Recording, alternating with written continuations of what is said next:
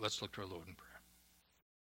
And so, our Father, what we want to do now is to explore the breadth and the depth of the passage that we're considering today, pausing from 1 John. Asking that you give us tremendous wisdom and understanding in our situation in life. You know firsthand even the experiences of the heartbreak of fatherhood, where in the Garden of Eden, your first children, Adam and Eve, rebelled against you. But you bring harmony out of disharmony. You bring unity out of disunity. And what you do at the cross of Jesus Christ is that you bring people together that otherwise would be separated all by your grace. So, Father, in these minutes that you give us now to be together, warm these hearts, engage these minds, and shape these wills. Father, we've come here now to see Jesus once again, and Him only. We're praying these things again now in Jesus' name. Amen. If you had to pick one sportscaster whose wisdom stands out for me, I'd be hard pressed not to say Ernie Johnson. Sports Illustrated described him in an uh, interview as the steadiest voice in sports. And Baker Bookhouse Publishing has come out with a volume on his life. It's called Unscripted The Unpredictable Moments That Make Life Extraordinary. He loves Jesus as his Lord and as his Savior. And among the things that stand out in this extraordinary life is that not only is he a sportscaster, he is a cancer survivor, He's a father of six, married to a wonderful woman. Four of the six are adopted. And among the adopted, there is a special needs child that he gets up in the wee hours of the morning for to care for before he even goes to work. And in that article that captured my attention, we are told that Ernie Johnson Jr. was born to be a sports broadcaster in much the same way that Steph Curry was born to hoop. And if you've watched the NBA playoffs and the regular season and on and on, Curry hoops. Ernie Sr. was a Major League Baseball player turned broadcaster, giving his son a head start on multiple fronts. As a child, Ernie Jr. tagged along to the ballpark and on the speaking circuit, learning how to prepare game notes, interact with players, work a room, and manage sports egos. And while his own baseball career petered out at the University of Georgia, it was his father's stiff lipped proverbs that have stuck with him, one in particular. Quote If somebody spikes you at second base, comma, you never rub it. Unquote. And when he reflects upon his cancer and remission, Johnson said while sitting at his office in Atlanta last month, repeating his father's words three times to underscore how much he prizes quiet dignity stood out in his soul.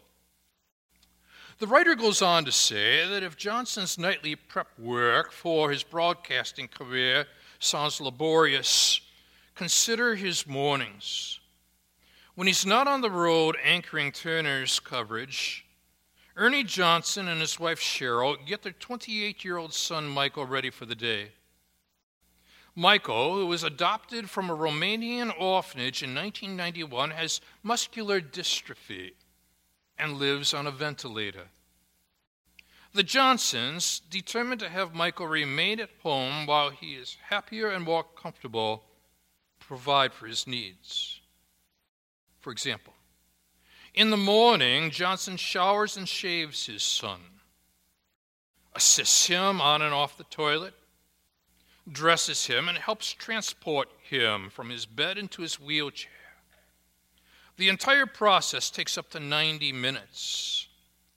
It's a miracle, Johnson said, noting that his wife Cheryl made the decision to adopt Michael when a nurse had told her in Romania, quote, no good, don't take. No good, don't take.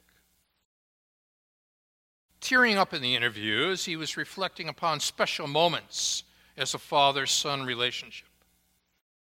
Johnson said, Michael loves going to Chick fil A, but he cannot swallow food anymore. We're told that Eric takes him and orders Michael a lemonade and some french fries. Eric dips the fries in ketchup and holds them in Michael's mouth so he gets the taste of the fry and the ketchup. Michael's not chewing or swallowing, but at least he's getting the taste. For as Eric says, as a parent, you do what you got to do. He pauses and adds, and you never rub. And I thought about that as we're exploring these verses together. These are proverbial statements taking maximo truth and creating miniaturized memories how to be able to recall this truth and relate them to the everyday sudden occurrences of life. So, what we're going to do now is to explore four of these sayings. You've got the sheets in front of you sayings 14, 15, 16, 17. And what I want to do with you is to work through them practically and relevantly and see how they help us through the days in, days outs of life. And we start with saying 14, which appears on the screen. And what I want you to ponder at this point is the first of four themes which emerge in this study this morning. And it's the relationship with the Father. In other words, it is the Father and the next generation's relationship to one another. And when Solomon begins with these words, words stand out as he writes, My son, if your heart is wise, my heart too will be glad. My inmost being will exult when your lips speak what is right. Immediately, with the phrasing, my son, ask yourself the question who's speaking? It is not the next generation speaking to the older generation, it is the father speaking to his children. In other words, he is exhibiting here what is one of the major tenets of quality leadership taking initiative. And not only taking initiative, but exhibiting verbal initiative. He is initiating conversation, initiating communication with the next generation. He is not passive, he's proactive. And not only do you see initiative being taken here, but furthermore, what you see here is a relational connectedness. He's using the word my. And so now, for that parent, father or mother, for a son or daughter, examine carefully now the quality of connectedness and begin to ask tough questions within your own heart. What more can be done? Well, what he does at this point is that he begins to set up a conditional thought process. And he utilizes the word if, if. And what he will do, not once, but repeatedly in these four sayings we're exploring this morning, is to utilize the word heart. Heart if your heart is wise. My heart too will be glad. But notice now, still another observation there is the connection of two hearts. There is the connection of a multi generational heart matter. The father's heart, in this case, the son's heart. We could readily say the parent's heart and the children's hearts, no matter what stage of life or season of life they're in, there's got to be a heart connection. The matter of the heart is the heart of the matter. The heart is a significant aspect in the Bible, in the book of Proverbs in particular. It is the inner sphere, the inner core, where what I might say life makes up its mind. In the book of Proverbs, it carries with the idea of where the internal planning and processing unfolds, where the GPS of life is being set so that the inside works itself out into the ways in which we go and the way in which we go about living. The writer of Proverbs understands that the internals are to govern the externals, not the externals governing the internals. And what this father wants to do is to create a sense of heart awareness. Heart awareness within the next generation, where the next generation begins to explore and understand their own set of vulnerabilities, explore what needs to be done and make necessary adjustments along the way. It must have meant a lot to Solomon to ponder his father's heart condition, where God looked for a man after his own heart and settled, you see, upon Solomon's father, David. And Solomon, furthermore, would have had to process very seriously the statement, Keep your heart with all diligence, for from it flow the springs of life. And there is to be a flow from the inner to the outer aspects of life.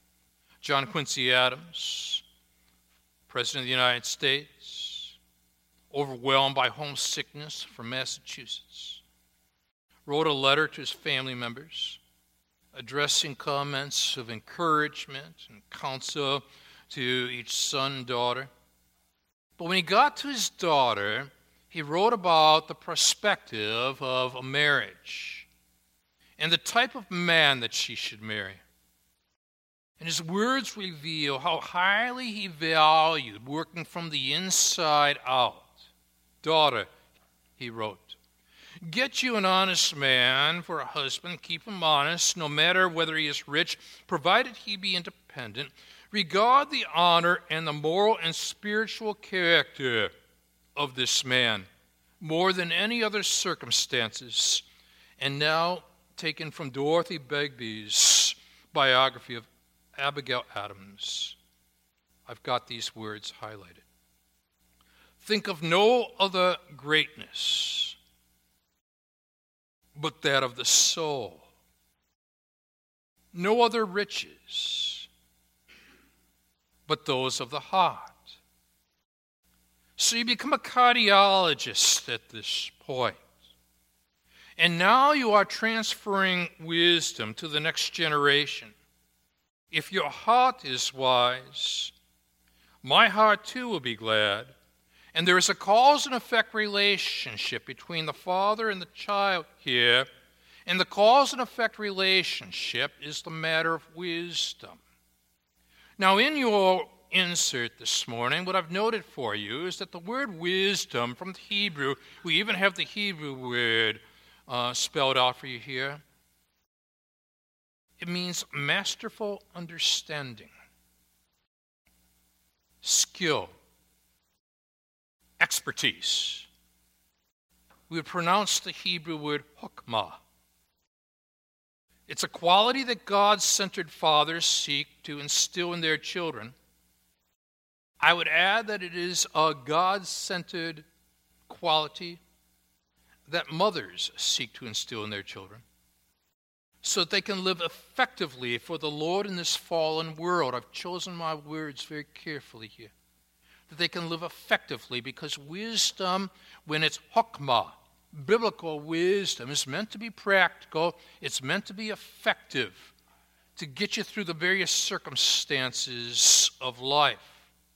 In other words, we are equipping the next generation to be able to develop masterful understanding, skill, and expertise in all the various situations that we find ourselves in day in and day out.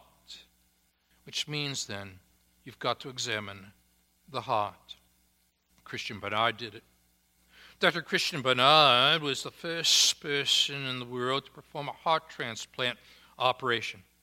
And he was talking to his first transplant patient, a fellow physician, Dr. Philip Blaiberg.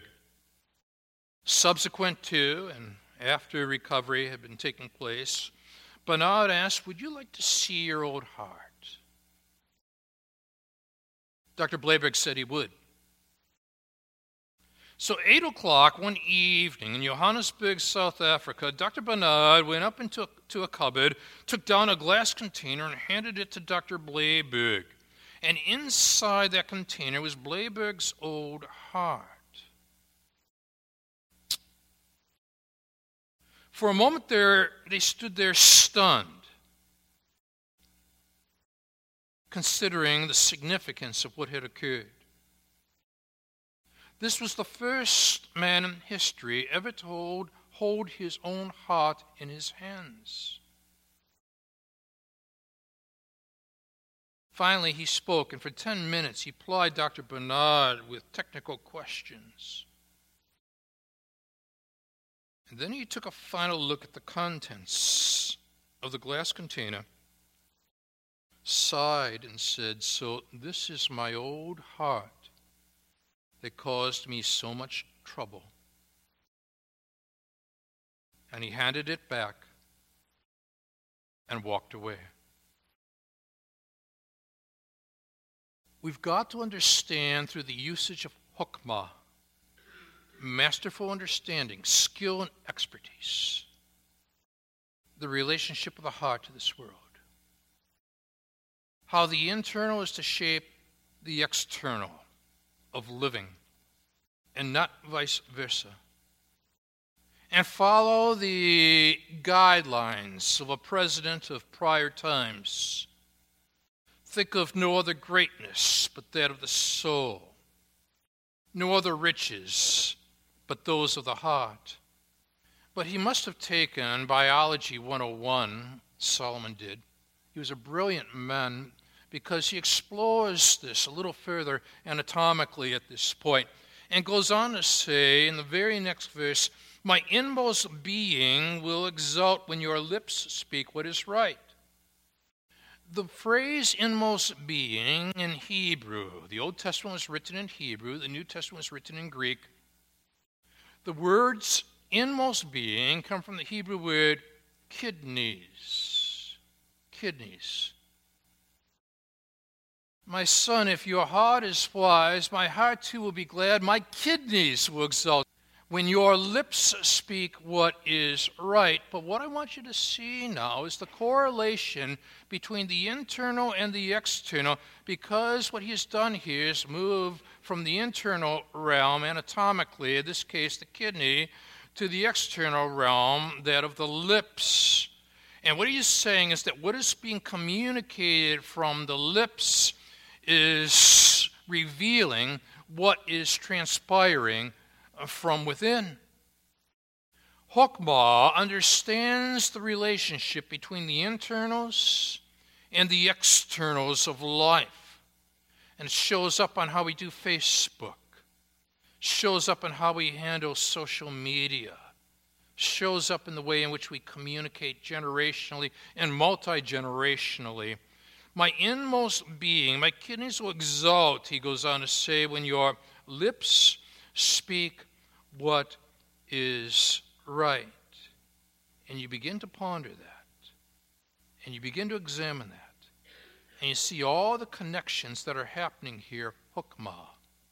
And you begin to think very seriously about the ways in which God both connects things in your life as well as distinguishing things for your life.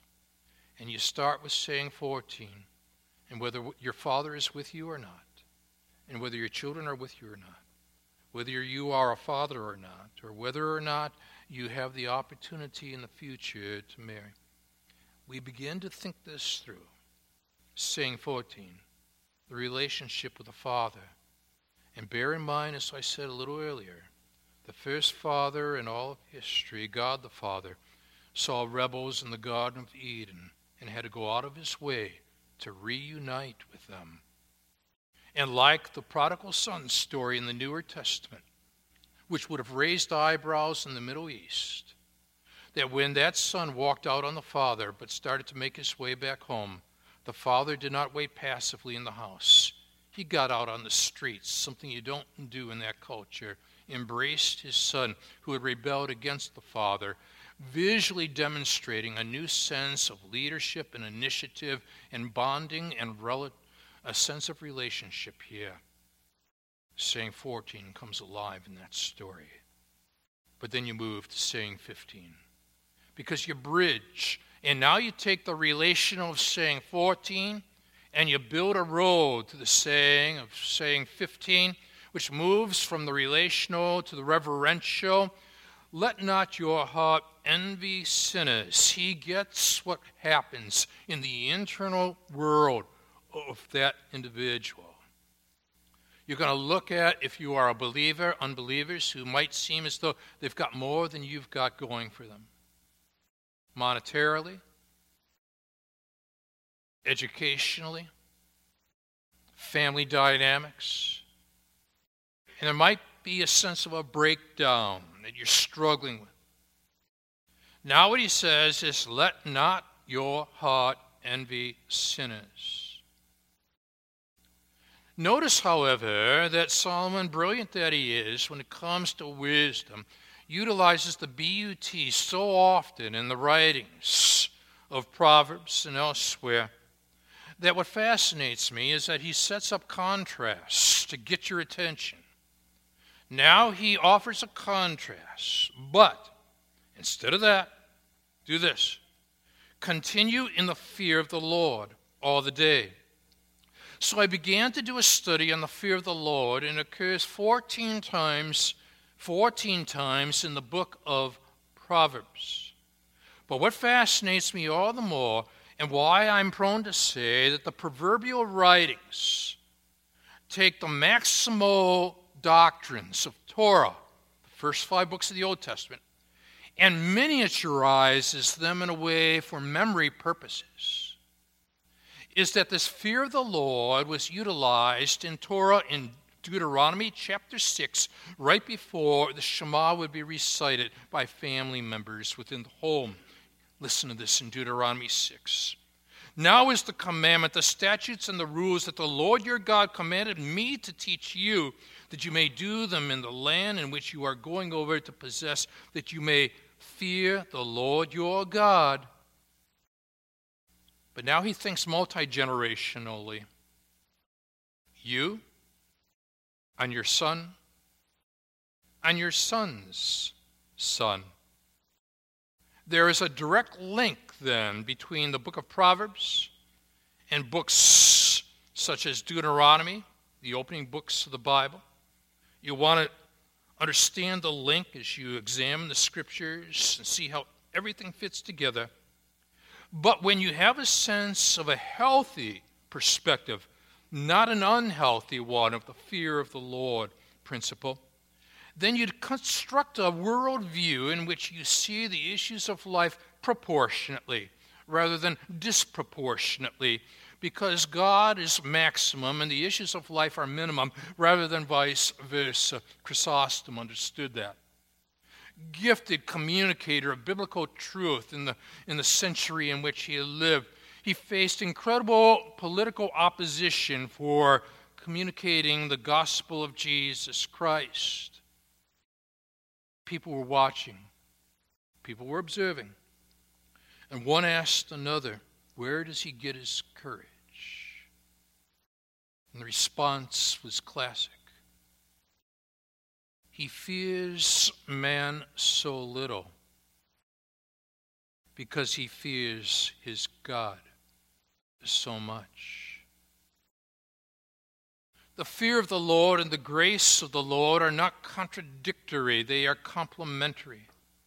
So exposed we are to the holiness of God, we're struck then by the grace of the Lord that will be offered us at the cross of Jesus Christ.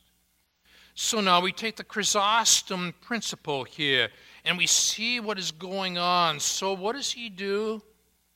The writer of Proverbs adds now a sense of certainty in verse 18, which speaks to the heart of people that are living in such uncertain circumstances. Surely, he's saying to you, surely he's saying to me, there's a future. And your hope will not be cut off. And you know what I love about that? The Hebrew word for cut off there was the very same word used to describe Solomon's father at the feet of King Saul. And as David began to ponder cutting off the edge of the robe of King Saul to make a statement as to who's the real leader of the land of Israel, David was so overwhelmed with the sense that he did not have the right to cut off Saul's kingdom. That's God's doing. You ever felt cut off?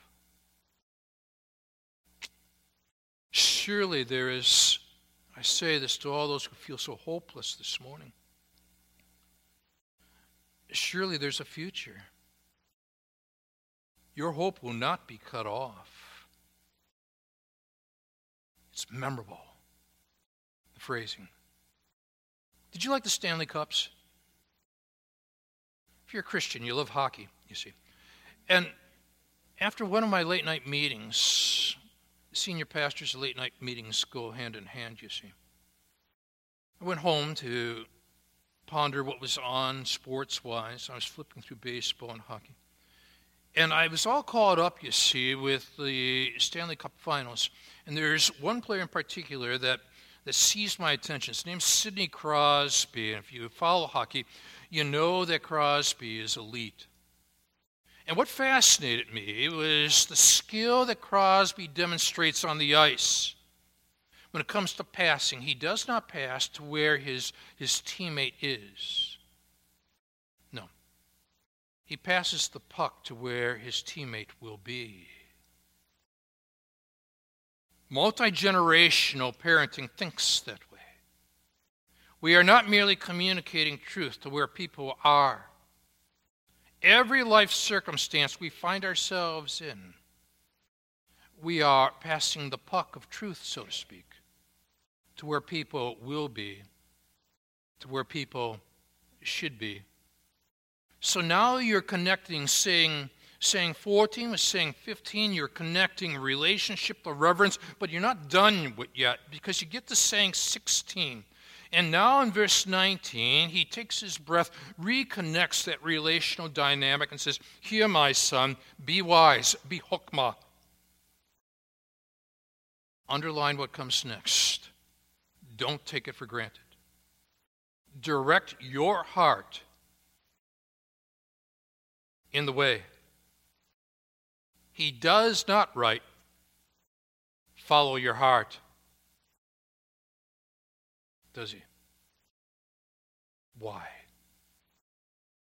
Jeremiah would remind you and me how desperately wicked and deceitful the heart is. How many times have we been introduced to the cultural proverb, follow your heart? How many times has a senior pastor people might come up to me and say, Speak from your heart. And I smile courteously, but I, I know the condition of the human heart. The story of Dr. Bernard with his fellow patients sticks in my head. And the writings of the proverbial principles are there for me to process. And then you begin to think about the fact keep your heart with all diligence for from it flow the springs of life. And so rather than following your heart, you direct your heart. You lead your heart rather than the heart lead you. And now he gives you an example. Be not among drunkards or among gluttonous eaters of meat. For the drunkard and the glutton will come to poverty, and slumber will clothe them with rags. I want you to see the dual usage of the word among. He's saying to the next generation watch where you position yourself. Where are you spending your time, and among whom are you spending your time? Furthermore, Notice that he does not emphasize one over the other here. Drunkard and gluttonous, he puts into the same phrase, and gives a reason why, for the drunkard and the glutton will come to poverty, and slumber will clothe them with rags. Here, then, is your next one the matter of restraint within the culture. In other words, what he's challenging you and challenging me to do is to become self regulatory based upon God's word. My first funeral. My first funeral involved alcohol, boating accident, several deaths, multiple family units in hostile relationship to one another. CBS, NBC, ABC, and other newscasts arriving at the funeral. Guns brought into the funeral. Police surrounding various aspects of the crowd, an incredibly large crowd, and I'm supposed to speak.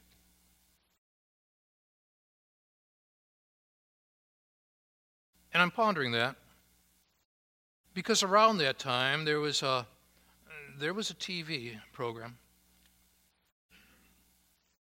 that had as its lyrics making your way in the world today takes everything you've got. Taking a break from all your worries sure would help a lot. Wouldn't you like to get away?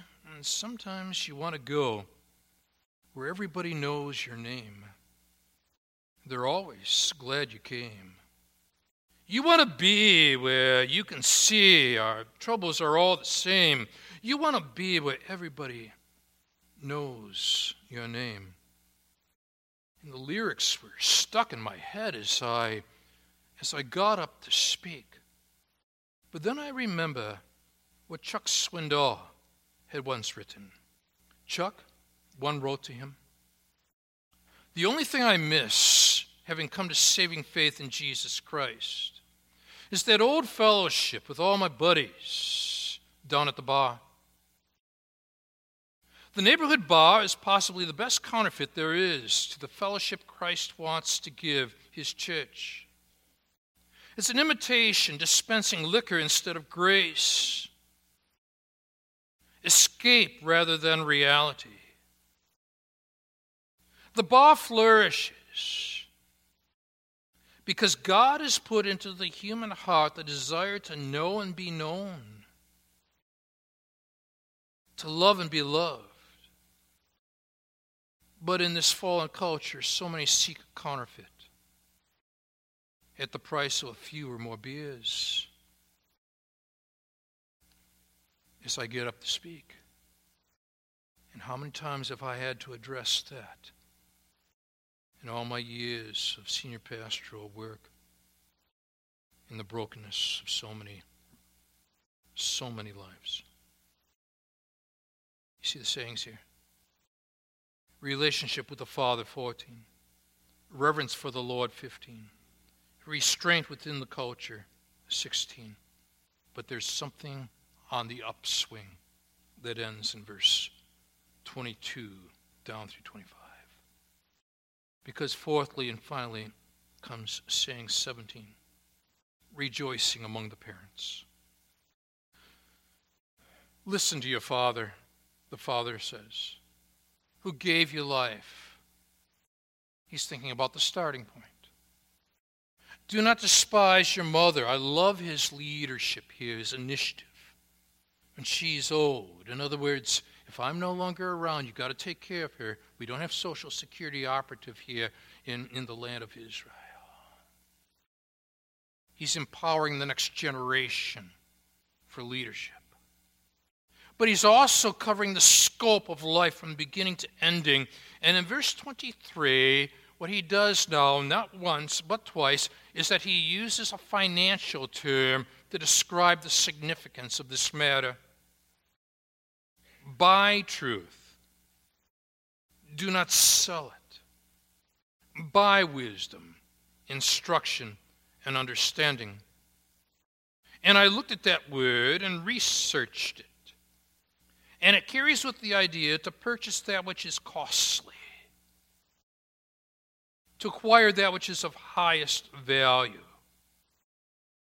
But underneath it, it carries with the idea of developing the capacity to appraise value accurately. What the generation prior does for the next generation to come is to equip the next generation to appraise true value accurately. Because there's a difference between value and the common price tag. The buyers and the sellers of homes are thinking about price tag and worried about what the appraiser will say will be true value. But what God is equipping believers to do is to appraise where true value is to be found. Hokmah, masterful understanding, skill, expertise to be passed on, even in our brokenness, even in our sinfulness, in the sphere of God's grace. He ends with these words The Father of the righteous, here's your word, will greatly rejoice. What makes dad rejoice? The Father of the righteous will greatly rejoice. He who fathers a hukmah son, or I will add, a hukmah daughter. I've got wonderful sons and a wonderful daughter. He who fathers a hukmah son, a hukmah daughter, will be glad in him, or glad her. I'm talking to men and women now. But end with this. He moves from the parental to the marital and instills in the next generation with where quality relationship needs to get worked out in the laboratory of life. Let your father and mother be glad. And then with a nod to the mother, says, Let her who bore you rejoice. Maximizing truth in miniaturized form for memorable moments. If somebody spikes you at second base, you never rub it as an Ernie Johnson ponders, being a father of six, a father to adopted children, getting up when others are sleeping to care for a special needs child, now in the adult years of his life, doing what others do not see, but God and God alone sees. And you're doing what others may not see but God and God alone sees. And my prayer is that you sense God's presence in the everyday living of life. Happy Father's Day. Let's stand together.